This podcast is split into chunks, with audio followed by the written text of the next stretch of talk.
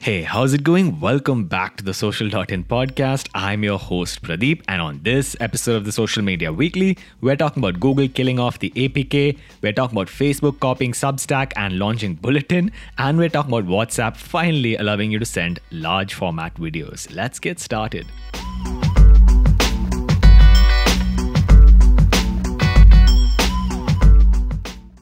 So the first story we have for today is about Google killing off the beloved APK. So don't worry, they're replacing it with something called AAB. So AAB or Android App Bundles were launched way back in May of 2018 and today a majority of the top 1000 apps and games on the Play Store actually use AAB. It was designed so that developers can choose what elements of their app need to be downloaded based on the device type. As you know, there are multiple types of Android devices. Now it's a more efficient way than compared to APK However, after August of 2021, you only will be able to use AAB as a developer.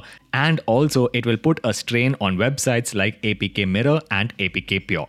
For our next story, we're talking about Google and Facebook's first ever compliance report. Now, as per the Indian IT rules, each of these social media companies, which have over 50 lakh users in India, have to submit a monthly compliance report. Now, Facebook has submitted it, and it's quite interesting. According to the report, Facebook had to block 1.8 million content which had nudity, 2.5 million content which had violence inducing content, and over 25 million items of content which had spam in them. What's even more interesting here is that Facebook has a proactivity rate of 95% when it comes to the regular bad content like nudity. However, they only have a proactivity rate of 37% when it comes to content like bullying. So, a ways to go there, Facebook. Also, Facebook is doing this by using artificial intelligence, community standards, and good old fashioned human moderators. For our next story, we're talking about Automattic, the parent company of WordPress.com, and their launch of a sketch block editor block. Now, if you're using the Gutenberg block editor, and maybe it's time you did,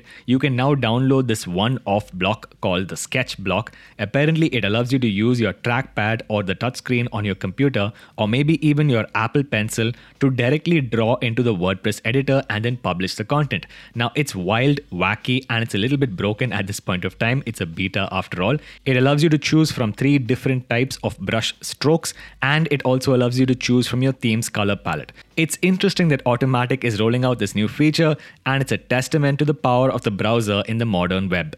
For our next story, we're talking about WhatsApp finally allowing you to send larger format video. So, if you try to send a video on WhatsApp, you'd be really disappointed because WhatsApp does some crazy compression. Now, apparently, according to WA Beta Info, bless them, there's going to be a new feature in WhatsApp wherein you can choose the video quality as best quality, data saver, and auto mode, in which automatically WhatsApp will destroy your video. What's interesting here is that this setting has to be set once and it cannot be changed on a per video basis. For our final story, we're talking about Facebook copying Substack and launching Bulletin. So, Substack is a subscription based newsletter service wherein a creator can launch their own newsletter and get paid directly by their subscribers. Case in point, Casey Newton. Now, Facebook obviously couldn't let that be, so they've launched their own competitor called Bulletin, wherein a creator can create their newsletter and allow subscribers to subscribe and pay for it using Facebook Pay. What's interesting here is that Facebook has put a lot of money into this. They've even signed on creators like Malcolm Gladwell.